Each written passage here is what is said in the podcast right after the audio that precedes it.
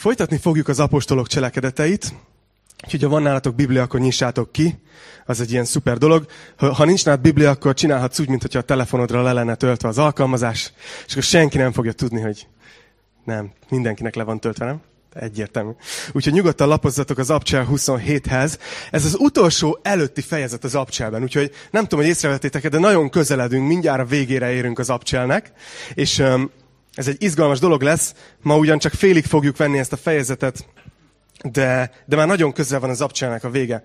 Legutóbb azt láttuk, hogy Pál Cézáreából csekkolt be a Facebookra, ugye ott, ott van két éve, ott tölti az idejét, miután Jeruzsálemben római őrizetbe került, és, és a, a, a rómaiak, rómaiak megmentették a zsidók. Hogy hívják ezt?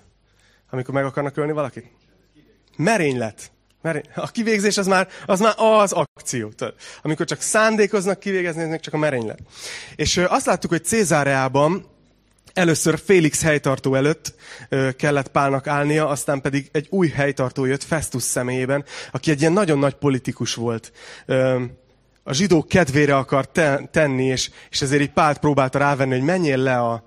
menjél le Jeruzsálembe, hogy ott hallgathassanak meg a zsidók.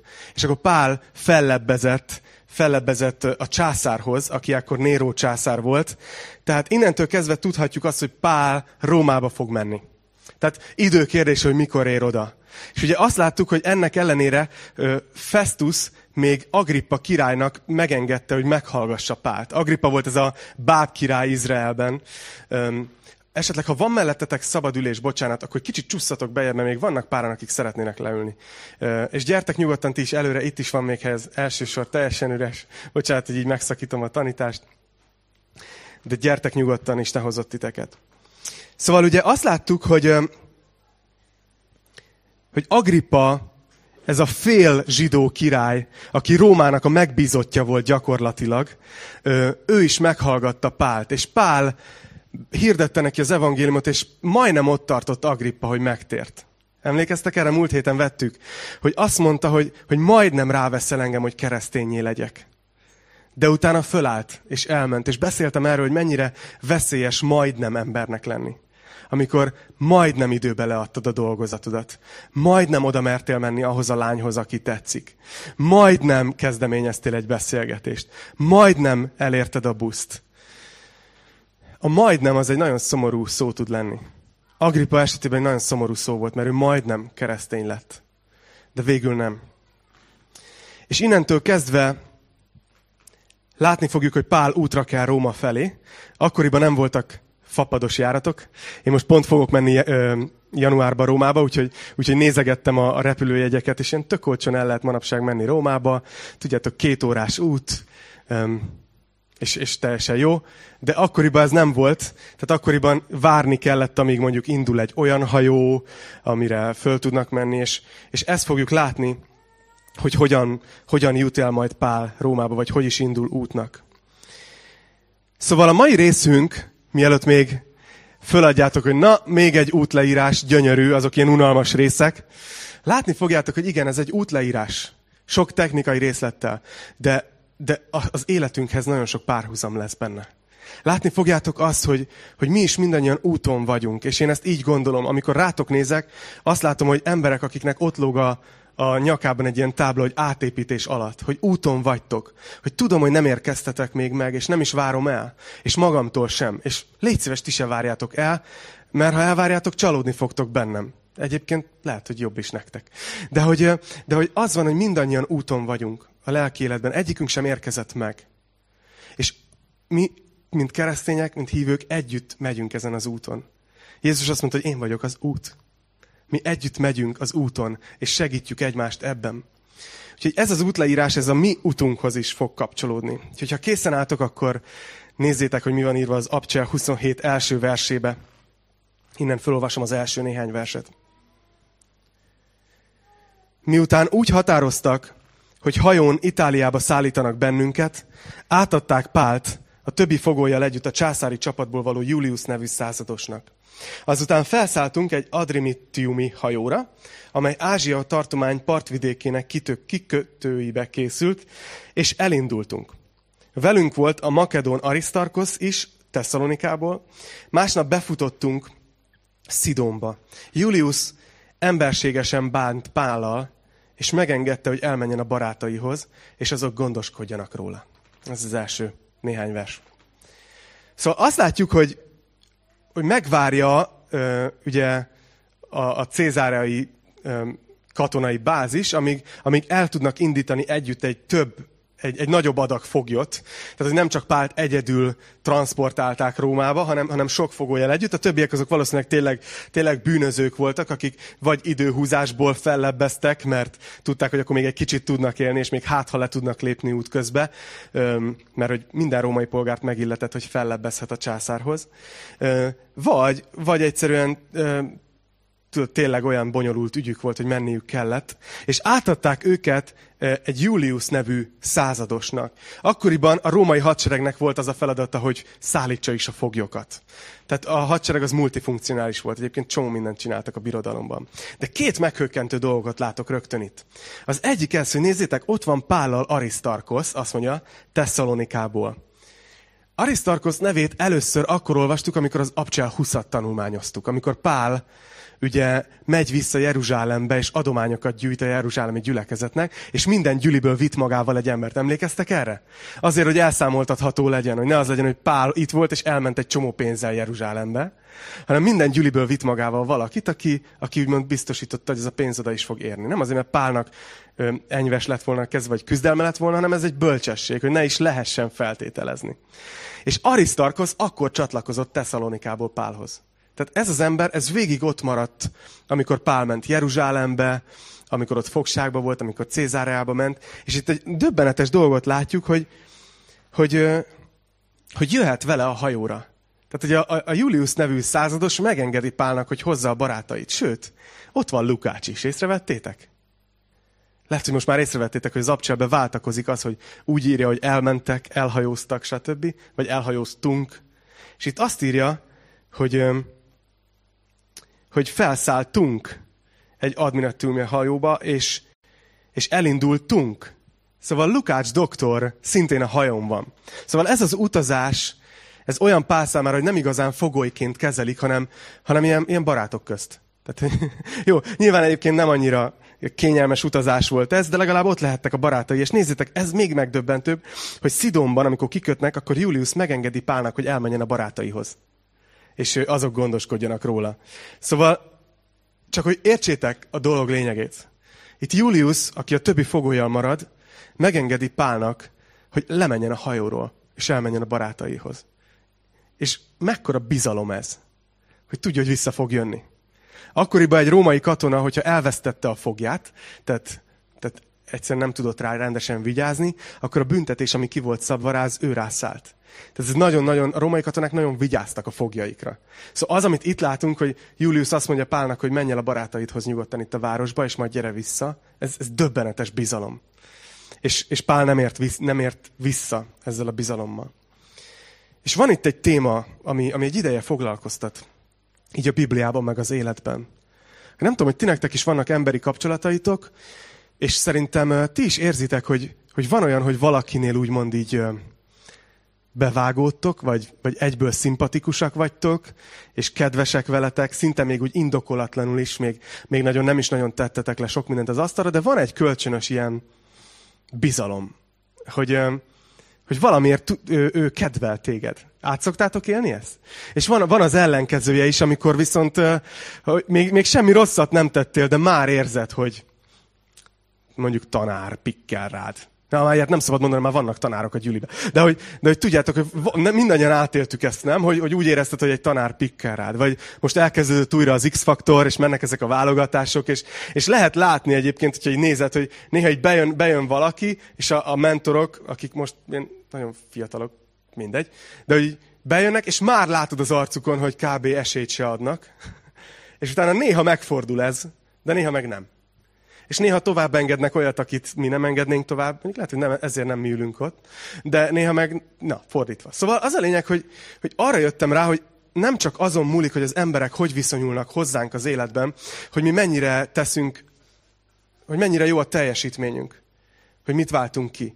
Hanem van egy olyan dolog, amiről a Biblia egy csomót beszél, és nemrég figyeltem rá föl, amikor valaki kegyelmet talál. Az Úr előtt is használja ezt a Biblia, és az emberek előtt is. Vagy más fordítások mondják is így, hogy, hogy elnyerte valakinek a jó indulatát.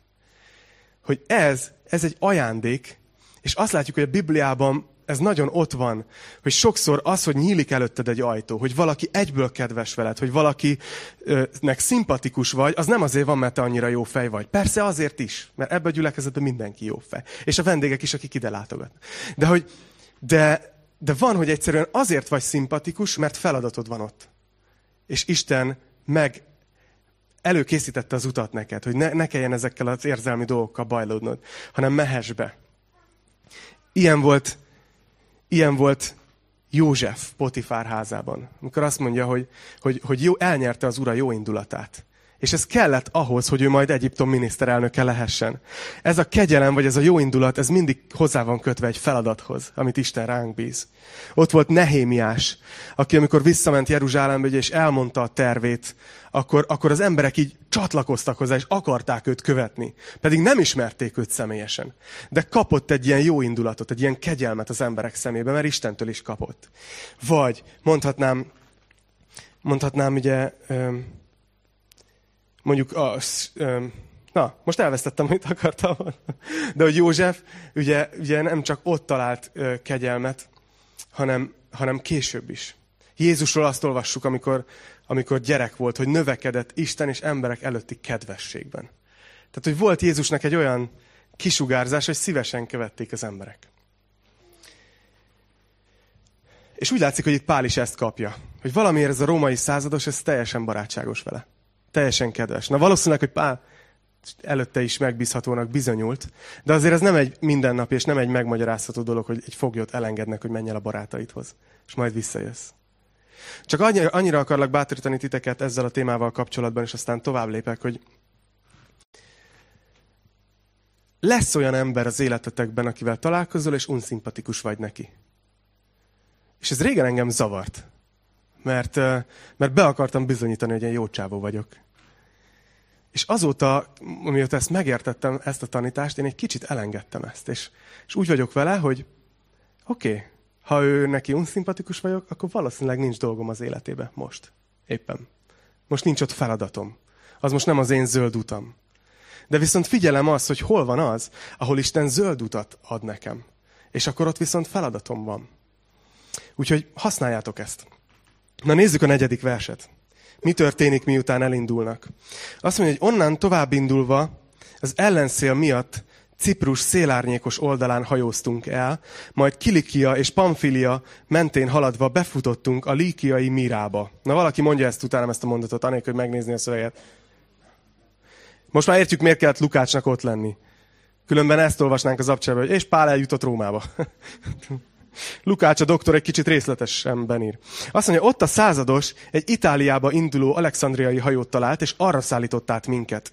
Több napig tartó lassú hajózás után nagy nehezen jutottunk el Knidoszig, de a szél miatt nem tudtunk kikötni. Ezért elhajóztunk Kréta szélárnyékos oldalán, Szalmóné közelében. Nagy nehezen elhaladtunk mellette, és eljutottunk egy helyre, amelyet szép kikötőnek neveznek, és amely közel van, amelyhez közel van Lasaia városa. Szóval azt látjuk, hogy a százados talál egy olyan hajót, ami, ami Rómába tart, vagy legalábbis arra a környékre. Ez valószínűleg ilyen gabonaszállító hajó volt, mert Rómát gyakorlatilag Egyiptom látta el gabonával. Tehát, hogy onnan rengeteg hajó. Ezek általában ilyen negyven méter hosszú, tíz méter széles ilyen zömök hajók voltak, és ezzel szállították a gabonát, és akkor föl lehetett szállni valamennyiért, hogy, hogy te utas legyél ezen. Ez volt akkoriban a fapados. És nagyon leíró a nyelv, amit itt használ Lukács erről az utazásról. Nézzétek, csak hogy bele tudjátok magatokat érezni. Azt mondja, hogy nagy nehezen eljutottunk, hogy több napig tartó lassú hajózás után.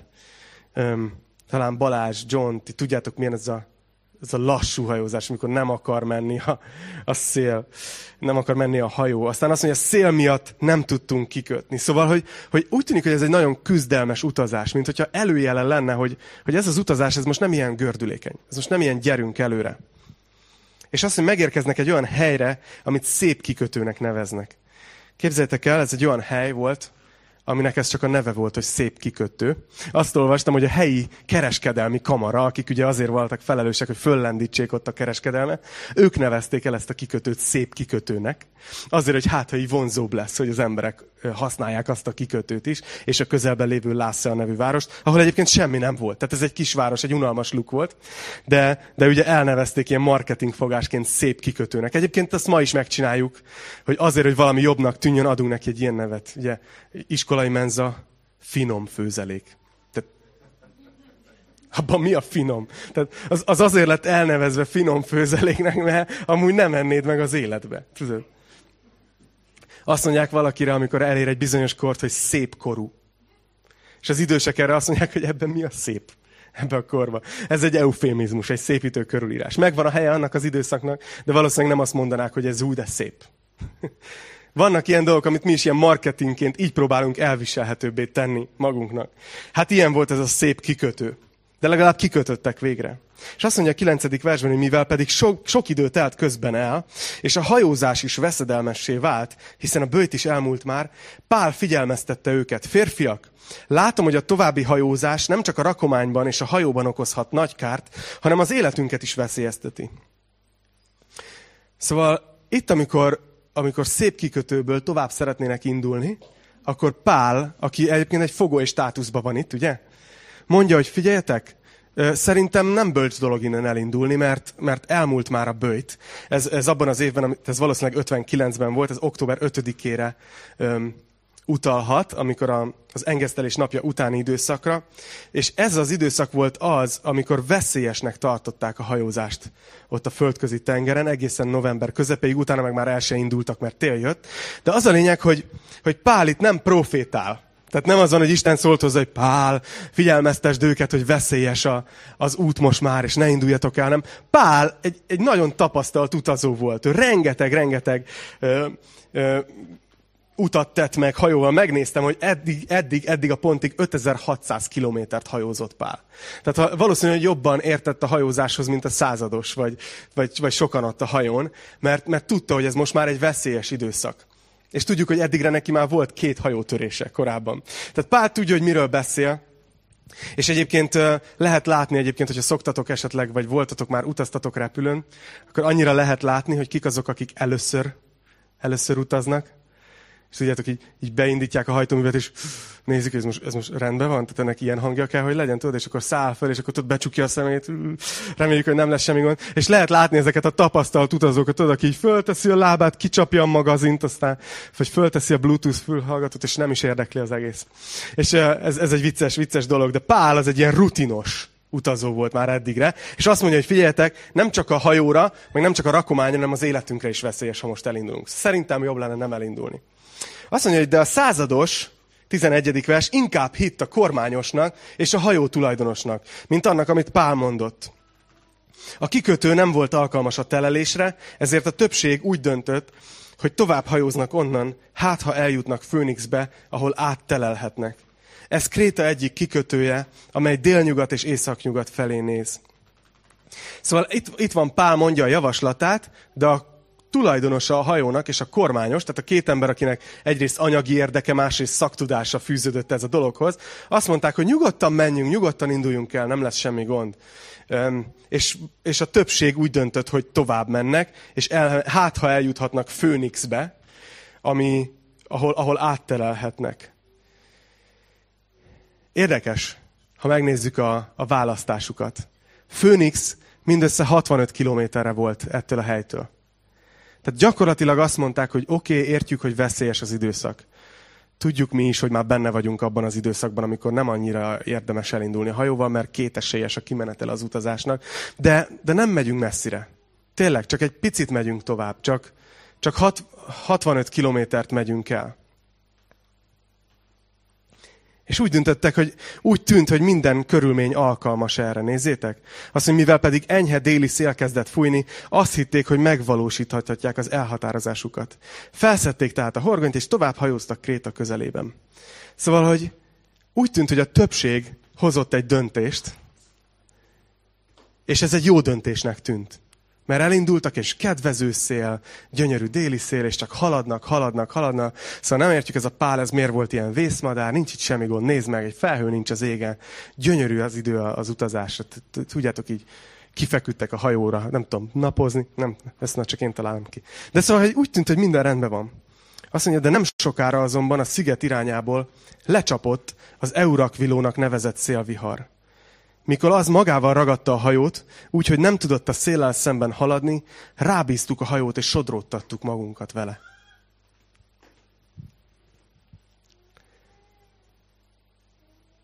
Hát a terv az borult. Az a gyönyörű terv, hogy csak megyünk, és, és hát, ha csak picit tovább megyünk, hatvanöt kilométert, és hát, ha odaérünk, az borult, mert egyszer csak lecsapott az Eurakviló, ez a szél. És az, az a kifejezés, ami, amit itt használ megint Lukács, nagyon leíró. Azt mondja, hogy magával ragadta a hajót. Annyira, hogy ezek a tengerészek, akik értettek ehhez, rábízták a hajót, és sodródtatták magukat vele.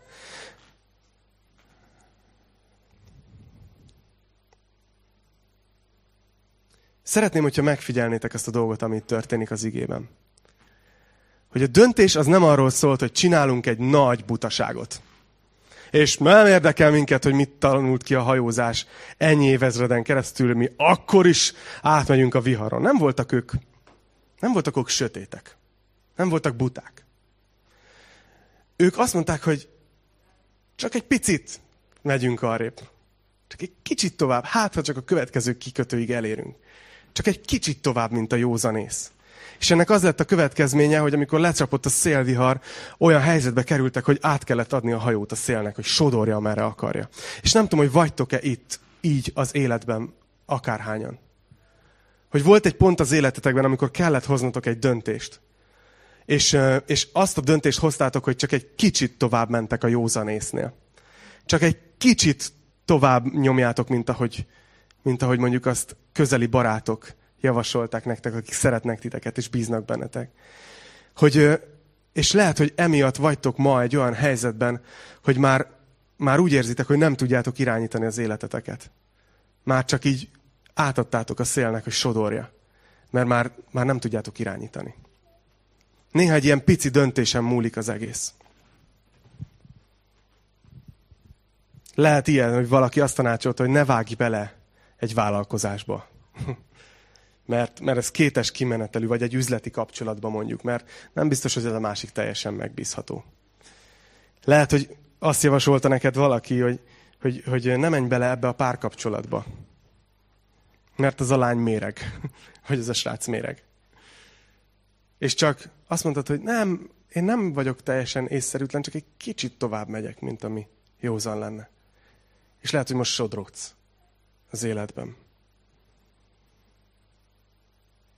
A Bibliában Isten sokszor ünneprontónak tűnik egyébként, amikor ad nekünk ilyen szabályokat az életünkre, vagy ilyen előírásokat, amik főleg így a huszonegyedik században totál idejét múltnak tűnnek. Például tökre furcsának tűnik, nem, hogy például Isten parancsba adja, hogy, hogy tiszteld a szüleidet. Ez például, most én fölírnám nagybetűkkel, mert gyerekeim nőnek, De, de emlékszem, hogy azért ez nekem se volt annyira könnyű a személyes életemben, hogy tényleg voltak ilyen időszakok, amikor én magamtól nem tiszteltem volna a szüleimet. Mert nem éreztem azt, hogy tiszteletre méltóak. Nem azt mondtam, hogy nem voltak, hanem én nem éreztem, mert, mert ilyen időszakban voltam. Vagy mert úgy éreztem, hogy csomó dologról sokkal többet tudok, mint ők. És nem tudtam tisztelni. De Isten ad ilyen, ilyen parancsokat, hogy tiszteld. Akkor is, ha nem érzed úgy, hogy tisztelned kéne. Azért, mert lehet, hogy hozol egy olyan döntést, ami ezen csak egy kicsivel megy túl, és aztán belemész egy olyan dologba, ami, amitől aztán sodródik az életed, és nem tudod már irányítani, és eljutsz egy olyan helyre, ahova nem szeretnél egyáltalán. Érdekes, például a Biblia azt is mondja, most mondok csak még kettőt, jó, ilyen példát, de ez, ez igaz más parancsokra is a Bibliában, hogy Isten nem ünnepront, hanem szeretné, hogyha az életünk utazása az, az, az jó lenne, nem ilyen sodródás a viharban. És az, az van, hogy például Isten azt mondja, azt parancsolta a népének, hogy tartsák meg a szombatot, tudjátok. És most nem bevezettem itt a, az adventizmust a gyülekezetbe, de a szombat az egy nagyon fontos dolog a hívő ember életébe. Hogy legyen egy olyan nap az életünkben, amikor tényleg megállunk, amikor kirúgjuk a, a, a rabszolgatartókat az életünkből, értsd a to-do listedet, értsd a naptáradat, értsd minden, és csak pihensz. És, és megcsináljuk ezzel is azt, hogy á, nem, hát én, én fogok pihenni, de azért kicsit túlmegyek ezen. Tehát, hogy nem fogok egy egész napot azért erre rászánni. És aztán az ember nagyon könnyen ott találja magát, hogy csak sodródik a tengeren, és kapkodja a fejt, mi ez az élet, mi ez az egész mókuskerék, ami megy. Vagy például ez is egy ilyen huszonegyedik században teljesen ódivatú dolognak tűnik például, hogy Isten azt mondja, hogy a szexualitást azt tartsd meg a házasságra. Hogy a házasság előtt ne feküdj le senkivel. Igaz, hogy modern huszonegyedik századi emberként így belegondolunk, és azt mondjuk, hogy miért? Ha két felnőtt ember úgy dönt, hogy ez nekik jó, és, és minden rendben, akkor, akkor Isten miért, akar, miért akarja ezt elrontani, vagy miért akarja ezt elvenni tőlünk, vagy, vagy mi a rossz ebbe? Igaz, de aztán lennétek a helyemben, amikor, amikor lelki gondozok embereket. Aki azt mondja, hogy tudod, az észszerűnél csak egy kicsit mentem tovább. Istenem, nem bírtam megállni. És belekerültem egy kapcsolatba, és egy, egy pokoli évtized következett, vagy éppen vége lett, és azóta se tudok túl lenni azokon a sebeken, amit abba a kapcsolatba ö, kaptam. Mert a szexualitás, a szex az egy olyan dolog, ami, ami, ami sérülékeny teszi az embert. És ha ez nem egy elkötelezett kapcsolatban történik, ahol szövetséget kötöttél a másikkal, akkor nagyon romboló erejű is lehet az életedben. Tehát amikor Isten azt mondja, hogy ezt a házasságig ne, akkor ő nem a bulit akarja elrontani. Csak úgy jelzem, és remélem, hogy ezt megjegyzitek, mindazoknak a keresztényeknek, akik azt gondolják, hogy a szexualitás az valami emberi, piszkos, hátsó dolog, hogy Isten találta ki, jó? Tehát, hogyha kíváncsiak vagytok, hogy, hogy, hogy Istennek mi a véleménye erről, ezt ő találta ki, hogy ez hogy fog jól működni. Minden részletét. Csak megvan a helye.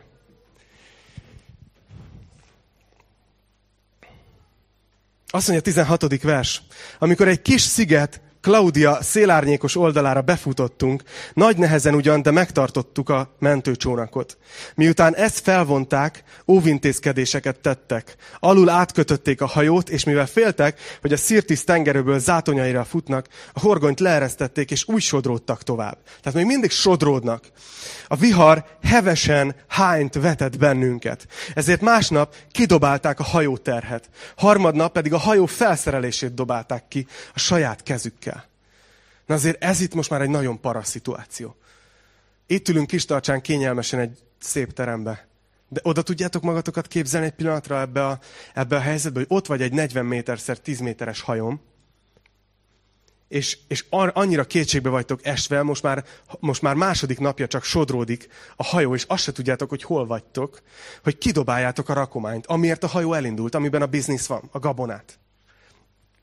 És utána másnap még mindig nem jobb, és kidobáljátok a hajóterhet. És átkötitek már alul a hajót, hogy nehogy, nehogy szétessen a viharban ez az egész szerkezet. Leeresztik a, a horgonyt, a mentőcsónakot felvonják. Tehát ez már, ez már egy extrém vészhelyzet, ahol gyakorlatilag semmi másra nem játszanak, csak túlélés, hogy, hogy valahogy remélem, hogy kijutunk innen, de sok esély nincs. És azt mondja a huszadik vers, mivel pedig sem a nap, sem a csillagok nem látszottak több napon át, és erős vihar tombolt, végül elvesztett Elveszett a megmenekülésünk minden reménye. Na ez nagyon durva. Minden vizes, tombol a szél, nem tudjuk hol vagyunk, nem tudjuk hova tartunk. Az üzletnek, amiért elindultunk már annyi, a rakomány oda, és legalább ott van az, hogy, hogy a nap meg a csillagok oda szoktak nézni, hogy hogy navigálhatnának, és már azok se látszanak. Se napok óta. Ez a totális kilátástalanság. És nem tudom, hogy észrevettétek, hogy ilyenkor nagyon lassan megy az idő. Ilyenkor ólomlábon megy. Vagy ahogy fogalmazta valaki, repül az idő, mint az ólomszárnyú betonbagoly. Yes. És eljutnak erre a kétség hat ember. Ezt később leírja ugyanebben a fejezetben Lukács. Mi van Pállal? Hol van Pál? Mit csinál az apostol? Mit csinál az, aki miatt olvasunk erről a történetről? Mit csinál a Szentlélek ebben a helyzetben? Azt mondja a huszonegyedik vers, minthogy már sokat éheztek is, Pál felállt közöttük, és így szólt. Na nézzétek, Pál feláll ebben a helyzetben, és me- megszólítja őket. Azt mondja, hogy az lett volna a helyes férfiak, ha rám hallgattok. És nem indulunk el Krétából, hogy elkerüljük ezt a veszélyt és ezt a kárt. Pál nem bírja kihagyni. Tudod, hogy én megmondtam. Nem tudjuk, hogy Pálnak volt a gyereke, de, de jó szülő lett volna, az biztos. A legfontosabb dolgot már tudja, igaz? Én megmondtam. Én előre szóltam. Én megmondtam. Hány, oké, hányanak, hányatoknak mondták ezt a szülei? Egy ponton az életében. Oké. Okay. Ti hányszor mondtátok, hogy ki az, aki mondta már a gyerekének, hogy én megmondtam, hogy ez lesz? Oké. Okay. Te is, Regi. Te korán kezded. Azt. Szóval, szóval az van, hogy, hogy Pál ezt mondja. És én ezt utáltam, amikor hallottam, és, és most hallom magamat, hogy én is mondom a gyerekeimnek. Én megmondtam. És lehet, hogy az, az van most veled az életben, hogy egy kilátástalan helyen vagy az életben, és a fejedben élő szülő, akit magad teremtesz magadnak, azt mondja, hogy én megmondtam. Ezt tudhattad volna előre, hogy így fogsz járni. Béna voltál, elrontottad, megérdemled. Ugye jobb lett volna szót fogadni. De tetszik, hogy, tetszik, hogy Pál nem bírja kihagyni. Az lett volna helyes, férfiak, ha rám hallgattok. És így elképzelem a, a, kétszáz, a másik kétszázhetvenöt embernek az arcát, hogy buff, most, most ez is kezdi. Tehát nem elég, hogy át vagyunk ázva, csuromvizesek, azt tudjuk, hogy hol vagyunk, azt sem, valószínűleg nem fogjuk túlélni az egészet. És akkor föláll ez a görbelábú, alacsony zsidó ember, az egyik fogoly, és azt mondja, na én megmondtam! Menjél már vissza a kabinodba, vagy... De Pál nem, nem véletlenül kezdi el ezt a mondatot. És nem hagyja itt abba, hanem folytatja. Azt mondja, hogy én azonban most is azt tanácsolom nektek, hogy bizakodjatok. Pál nem hagyja abba, hogy ott én megmondtam. Azt mondja, mert egy lélek sem vészel közületek. Csak a hajó. És így néznek rá az ömbre. Mit beszélsz így?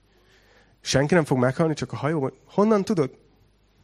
Azt mondja, mert ma éjjel elém állt annak az Istennek az angyala, akié vagyok, és akinek szolgálok. És ezt mondta, ne félj, Pál, neked a császár elé kell állnod. És Isten neked ajándékozta mindazokat, akik veled vannak a hajón. És ezt Pál így mondja a hajón, miközben így hú, megy, a, megy a vihar, és csapnak be a hullámok, és így Pál ezt mondja, hogy nem fog elveszni senki, csak a hajó, mert Isten angyala, akié vagyok, és akinek szolgálok, megjelent nekem, és azt mondta, hogy neked Rómába kell jutnod. Micsoda bíztatás, micsoda bátorítás. Pál a remény üzenetét hozza, és Pál nem csak egy motivációs előadó, hogy megcsináljuk, hanem Pál arra tud hivatkozni, hogy egy angyal megjelent neki. Isten mondta ezt neki, nem magától találta ki, nem, nem csak egy pozitív látásmódja van. És hogy az angyal azt mondta neki három dolgot, hogy ne félj. A második, hogy a terv nem változott. Te továbbra is Rómába fogsz jutni, és az, hogy mindenki túl fogja élni. Neked ajándékoztam mindazokat, akik a hajón vannak. Nekem radikális, ahogy Pál ebben a helyzetben beszél. De tudjátok, mi a még radikálisabb? Ahogy ebben a helyzetben Pál Istenről beszél. Hogy azt mondja, hogy az Isten, akié vagyok, és akinek szolgálok. Nem csak azt mondja, az Isten, akinek szolgálok, hanem annál sokkal fontosabb számára, hogy Istennek ő szolgál valóban, de hogy én Istené vagyok. Én arról az Istenről beszélek, akié vagyok. Itt egy tulajdonviszony van. Én az övé vagyok. És ez nekem azért durva, mert nem tudom, hogy észrevettétek-e, hogy amikor mi kilátástalan helyzetbe jutunk, amikor mi nem látjuk, hogy hova megyünk az életbe, amikor mi nekünk ott van, hogy, hogy meghalunk, hogy zűr van, hogy, hogy, hogy túléljük ezt egyáltalán, akkor mi hajlamosak vagyunk azt gondolni, hogy na Isten ezt hogy teheti meg velem? Hogy engedheti ezt meg? Biztos az övé vagyok-e egyáltalán? Biztos úgy tekint rám, hogy én az övé vagyok. Akkor miért engedi meg ezt a felfordulást az életembe? Miért nem ment meg, ha mindenható? Ha bármit megtehet, akkor miért nem szedi ki ezt a diagnózist a számítógépes rendszerből és a testemből ezt a daganatot? Ha Isten bármit megtehet, akkor miért, akkor miért nem? És elkezdünk Istenre haragudni. És tetszik, hogy Pál itt van, ő az összes többi fogollyal együtt ázik, fázik. Ő is szenved, ő is éhezik. De mégis azt mondja, ez Isten, akié vagyok. Pál még mindig teljesen biztos abban, hogy ő Istené. Nem változott ez a reménye. Nem mondja azt, hogy ó, ez a vihar biztos büntetés, vagy ilyesmi. Azt mondja a huszonötödik versben, ezért bizakodjatok, férfiak. Én hiszek az Istennek, hogy úgy lesz, ahogyan nekem megmondta. Egy szigetre kell kivetődnünk. Nagyon tetszik nekem, amit itt Pál mond. Azt mondja, hogy hiszek az Istennek, hogy úgy lesz, ahogy nekem megmondta. És nem fogunk már tovább menni a Bibliába, de szeretnék nektek néhány dolgot mondani erről.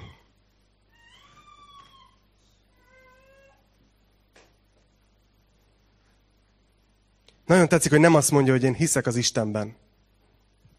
Figyeljétek meg ezt a különbséget. Nem azt mondja, hogy hiszek Istenben, hanem azt mondja, hogy hiszek az Istennek. Hogy úgy lesz, ahogy nekem megmondta. Egy szigetre kell kivetődnünk. Nem tudom, hogy tudjátok-e azt, hogy ez, ez két különböző dolog. Az, hogy hinni Istenben, az ma kb. Azt jelenti, hogy, hogy elfogadom, hogy Isten létezik. Hogy van egy felsőbbrendű hatalmasság, van valaki. Ott a valahol, aki hatalmasabb, mint mi. Ezt jelenti, amikor az emberek azt mondják, hogy hiszek Istenben. De az a helyzet, hogy a Biblia arról beszél, hogy ezt még a szellemvilágba se vonja kétségbe senki, hogy van-e Isten. A Biblia azt mondja, hogy a bolond mondja azt, hogy nincs Isten. Erről azért lehetne beszélgetni, hogy ez kemény nyelvezet, nem annyira pé cé megfogalmazás, de akkoriban így írták ezt le. De a Jakab kettő azt mondja, hogy te hiszed, hogy az Isten egy? Hiszed, hogy Isten létezik? Jól teszed. Az ördögök is hiszik, és rettegnek tőle. Az, hogy önmagában az, hogy tudod, hogy van egy Isten, az, az még nem sokat segít rajtad. Az egy nagyon más dolog, hogy hiszel Istenben, vagy hiszel Istennek. Magyarul azt jelenti, hogy hiszel-e annak, amit ő megmondott. Hogy bizalmat szavazol-e neki, ezt jelenti a hit. Hogy bizalmat szavazok Istennek. Hogy amit megmondott, az tényleg úgy van. Hogyha például ő azt mondja magáról, hogy ő szeret, akkor ő tényleg szeret. Hogy hiszel-e az Istennek? Tudjátok, van ez a tábla, néha szokták árulni, hogy első szabály, a főnöknek mindig igaza van. Második szabály, ha a főnöknek mégse lenne igaza, akkor érvénybe lép az első szabály. Megvan ez a tábla? Gondoltam, csináltatok otthonra egy ilyet. Apunak mindig igaza van. Sajnos nem lenne igaz. De akkor érvénybe lép az első szabály. De kb. Amikor azt mondod magadról, hogy hívő vagy, akkor te egy ilyen viszonyban vagy Istennel, hogy azt mondod magadnak, hogy Istennek mindig igaza van. Lehet, hogy én nem értem őt. Lehet, hogy néha úgy tűnik, mintha nem lenne igaza, de akkor érvénybe lép az első szabály. Ugye milyen negatív, amikor valaki, miután bajba kerülünk, odaáll és azt mondja, hogy én megmondtam. És Pál itt mégis bevállalja ezt, hogy odaáll és azt mondja, én megmondtam. És miért történik ez? Miért történik ez? Miért szembesíti őket? A bajt keresi? Az, az arra játszik, hogy utolsó erejükből majd még őt is bedobják a hajórakománnyal együtt a tengerbe? Tehát így mit vár? Szerintem Pál azért mondja ezt, mert utána arról beszél egy másik én megmondtamról, hogy Isten mit mondott meg. Azt mondja, én megmondtam, hogy jobb lett volna nem elindulni, de Isten pedig megmondta, hogy senki nem fog elveszni.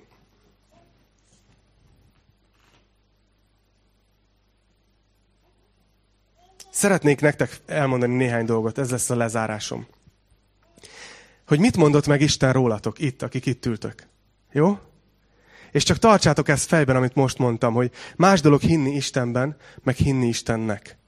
Hogy amit most mondok, azt elfogadni, hogy ez tényleg igaz. Rád is, nem csak a mellette dülőre, hanem rád. Például a Biblia azt mondja, hogy te Isten teremtménye vagy. Nem sorozatgyártott termék, hanem teremtmény. Az azt jelenti, hogy ő formált. Azt mondja a Zsoltárok, százharminckilencedik Zsoltárban, hogy te alkottad veséimet, te formáltál anyám méhében. Magasztallak téged, mert félelmetes vagy és csodálatos. Csodálatosak az alkotásaid, és lelkem jól tudja ezt. Csontjaim nem voltak rejtve előtted, amikor titkon formálódtam. Mintha a föld mélyén képződtem volna. Alaktalan testemet már látták szemeid. Könyvedben minden meg volt írva, a napok is, amelyeket nekem szántál, bár még egy sem volt meg közülük. Hogy belegondoltok abba, hogy a Biblia ezt mondja nektek ma, Isten ezt mondja, hogy te az én teremtményem vagy, én alkottalak, én raktalak össze olyanra, amilyen vagy. Isten azt mondja, hogy én megmondtam. Te hiszel-e az Istennek?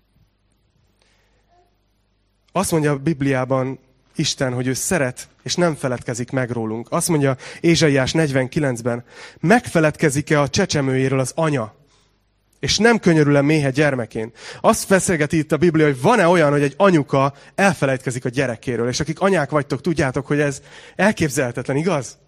És azt mondja, hogy de ha ő meg is feledkezik, én akkor sem feledkezem meg rólad, ezt mondja Isten. Azt mondja Isten, hogy én jobban szeretlek, mint az anyukád. Azt mondja Isten, hogy én ezt megmondtam. Te elhiszed-e ezt nekem? Ez a te döntésed mindenkinek, aki itt ül ma, hogy ezeket a dolgokat elfogadjátok-e? Azt mondja a Biblia, hogy mérhetetlenül értékesek vagytok. Rólam is ezt mondja. Ez jó érzés. Nehéz elhinni, nem? Róma nyolc harminckettő, aki a tulajdon fiát nem kímélte, hanem mindannyiunkért odaadta a fiát, a legdrágábbat. Azt mondja, hogy hogyan ne ajándékozna nekünk vele együtt mindent? Szerinted mennyire vagy fontos? Szerinted mennyire vagy értékes? Isten azt mondta, hogy én ezt megmondtam. Hiszel-e az Istennek? Sanyi. Most csak így bemondok majd neveket. Mindenki vegye magára. Azt mondja a Biblia, hogy Isten nélkül az, az életünk az céltévesztett. Értelmetlen. Ha nem vagyunk vele kapcsolatban, akkor bár most még indirekten tapasztalod Isten jelenlétét, mert azt mondja, hogy ő most még fölhozza a napot gonoszakra és jókra egyaránt. De eljön egy nap, amikor Isten úriemberként tiszteletbe fogja tartani, ha valaki úgy dönt, hogy nem kér az ő jelenlétéből. És ez egy olyan hely lesz, ahol Isten jelenléte nincs. És azt mondja Isten, hogyha, hogyha így akarsz, akkor odaengedlek, mert nem fogom rád erőszakolni magam. De én nagyon szeretlek, és én ezt a helyet nem nektek készítettem, nem embereknek, hanem bukott angyaloknak. Azt mondja Isten, én megmondtam. Én pedig azt kérdezem tőletek, hogy hiszel-e az Istenben? Csabi. Hiszel az Istennek? Azt mondja a Biblia, hogy Jézust odaadta, hogy meghalljon a mi bűneinkért, a te bűneidért. Hogyha bízol benne, akkor olyan igaz vagy Isten szemében, mint maga Jézus Krisztus. Ez, meg, ez már megint egy olyan gondolat, hogy puh, azért ez radikális, nem? Hogy annyira ugyanolyan igaznak lát Isten, mint Jézus Krisztus, azért nézze már meg csak az elmúlt hetemet. Azt mondja a Biblia, János három, mert úgy szerette Isten a világot, hogy egyszülött fiát adta, hogy aki hisz ő benne, el ne vesszen, hanem örök élete legyen. Mert Isten nem azért küldte el a fiút a világba, hogy elítélje a világot, hanem hogy üdvözüljön a világ általa. És aki hisz ő benne, az nem jut az ítéletre.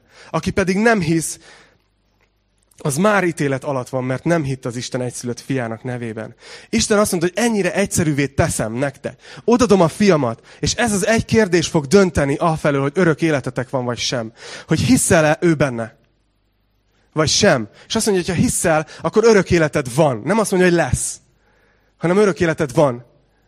Ha nem hiszel, akkor az ítélet alatt vagy. Isten azt mondja, én ezt megmondtam nektek. Nem kell kérdezni, hogy vajon bízhatunk abba, hogy akkor mi nem megyünk az ítéletre? Itt van. Isten megmondta, hiszel-e az Istennek? Elmered-e hinni?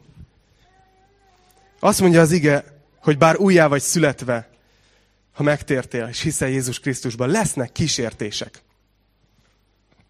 Isten ezt is előre megmondta. De azt mondta, hogy ezekben mindig melletted lesz.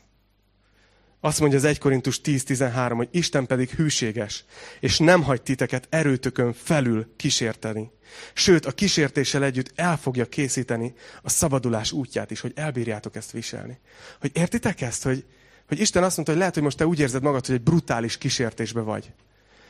De ő azt mondta, hogy nem enged erődön felül kísértetni, és megadja a kiszabadulás útját. Ha te kéred tőle, hogy adjon erőt, és mutassa meg a szabadulás útját, látni fogod. Isten azt mondja, ezt megmondtam előre. Kérdés, hogy hiszel az Istennek? A Biblia azt mondja, hogy lehetséges az értelmes, teljes élet nekünk embereknek. De más a módja, mint hogy mi gondoljuk. Az egyetlen módja, hogy nem magunk körül forgunk. Azt mondja a kettő Korintus ötben, hogy mert Krisztus szeretete szorongat minket. Mivel azt tartjuk, hogy ha egy meghalt mindenkiért, akkor mindenki meghalt. Tehát itt arról beszél, hogy Jézus meghalt mindenkiért. És azt mondja, és azért halt meg mindenkiért, hogy akik élnek, többé ne önmaguknak éljenek, hanem azért, aki értük meghalt és feltámad. Bonyolult mondatnak tűnik. De azt mondja gyakorlatilag itt Biblia, hogy Jézus meghalt mindannyiunkért, de azért, hogy mi, akik élünk, nem magunknak éljünk, hanem ő érte. Jézusért. És ezt mondta Jézus is maga, amikor itt volt a földön, hogy a teljes élet, az értelmes élet, az lehetséges, de az a titka, hogy elfelejtkezel magadról. Hogy nem magad körül forogsz. Azt mondja a Máté evangéliumában, tizenhatodik részben, huszonötödik vers, hogy aki meg akarja menteni az életét, az elveszti azt. De aki elveszti az életét, én értem, az megtalálja azt. Látjátok? Isten azt mondja, hogy keresitek a teljes életet, az értelmét az életnek. Én megmondtam, hogy hogy találjátok meg. A nagy kérdés, hogy hiszünk-e az Istennek? Hogy elhisszük-e, hogy amit mondott, az igaz? És végül az utolsó. Még nagyon sok mindent megmondott Isten. De azt mondta Isten, hogy, hogy ő velünk marad, és hogy nem fogunk elveszni. Mert lehet, hogy ez, amit eddig mondtam, azt mondod, hogy ez mind rendben van. Lehet, hogy azt mondod magadba, hogy igen, én megtértem, újjászülettem, próbálkozok küzdeni a kísértéseimmel, de nem vagyok benne biztos, hogy, hogy a végén tényleg a mennybe leszek. Máté huszonnyolc, azt mondta Jézus az utolsó szavai, hogy íme én veletek vagyok minden nap a világ végezetéig. És azt mondta János tízben, az ő juhairól, akik mi vagyunk, hogy én örök életet adok nekik, és nem vesznek el soha. Mert senki sem ragadhatja ki őket az én kezemből. Jézus ezt megmondta. Én megmondtam, azt mondja, nem fogsz elveszni, senki nem vesz ki az én kezemből. A nagy kérdés, ami meg fogja határozni a holnap reggeledet és a ma délutánodat is, hogy hiszel az Istennek. Pál azt mondta ott a hajón, hogy én hiszek az Istennek. Minden úgy lesz, ahogy megmondta. Az a kérdésem tőletek ma a kistarcsai gyülekezet. Ma összejöttünk Krisztus testéből itt. Hisztek-e az Istennek? És remélem, hogy ezek az igék bátorítottak abba, hogy, hogy merjetek hinni az Istennek. Hogy van egy ilyen kérdés, tudjátok, hogy,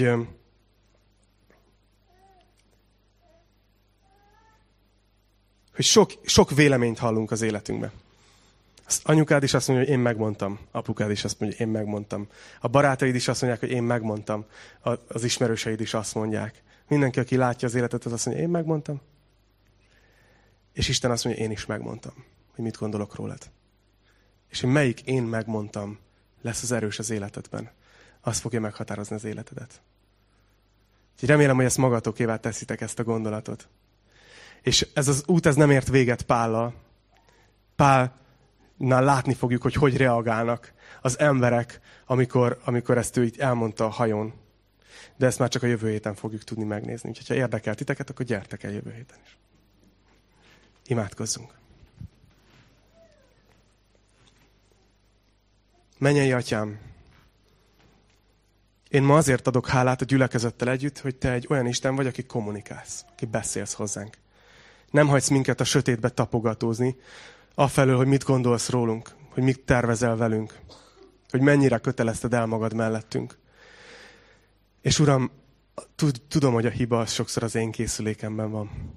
Hogy én nem merem elhinni, hogy amit megmondtál, az tényleg úgy van. Ezért most arra kérlek téged, hogy segíts nekünk hinni neked. Szabadon fogni téged. Imádkozom a gyülekezetért, hogy törtsd be őket a szent lelkeddel. Hogy, hogy érezzék a te jelenlétedet, és, és hogy tudjanak a te tanúidként menni a világba. És így menni az emberekhez, és azt mondani, hogy én megmondtam, és Isten megmondott rólatok dolgokat. És én hiszek az Istennek, minden úgy lesz, ahogy ő előre megmondta nekem. Uram, kérlek, hogy használd ezt a gyülekezetet arra, hogy akármerre megyünk hétköznap. Akárkivel találkozunk. Vihessük a remény üzenetét úgy, ahogy Pál egy, egy halálos tengeren, egy vihar közepében. Imádkozunk, hogy tegyél minket ugyanilyen szolgáiddá. Mert Te vagy az Isten, az az Isten, akié mi vagyunk. Uram, mi nem, nem úgy tekintünk magunkra, mint szolgák, bár szolgálunk Téged. De Tieid vagyunk, a gyermekeid. Kérjük, hogy erősíts is meg ebben mindannyiunkat. Az Úr Jézus nevében. Ámen.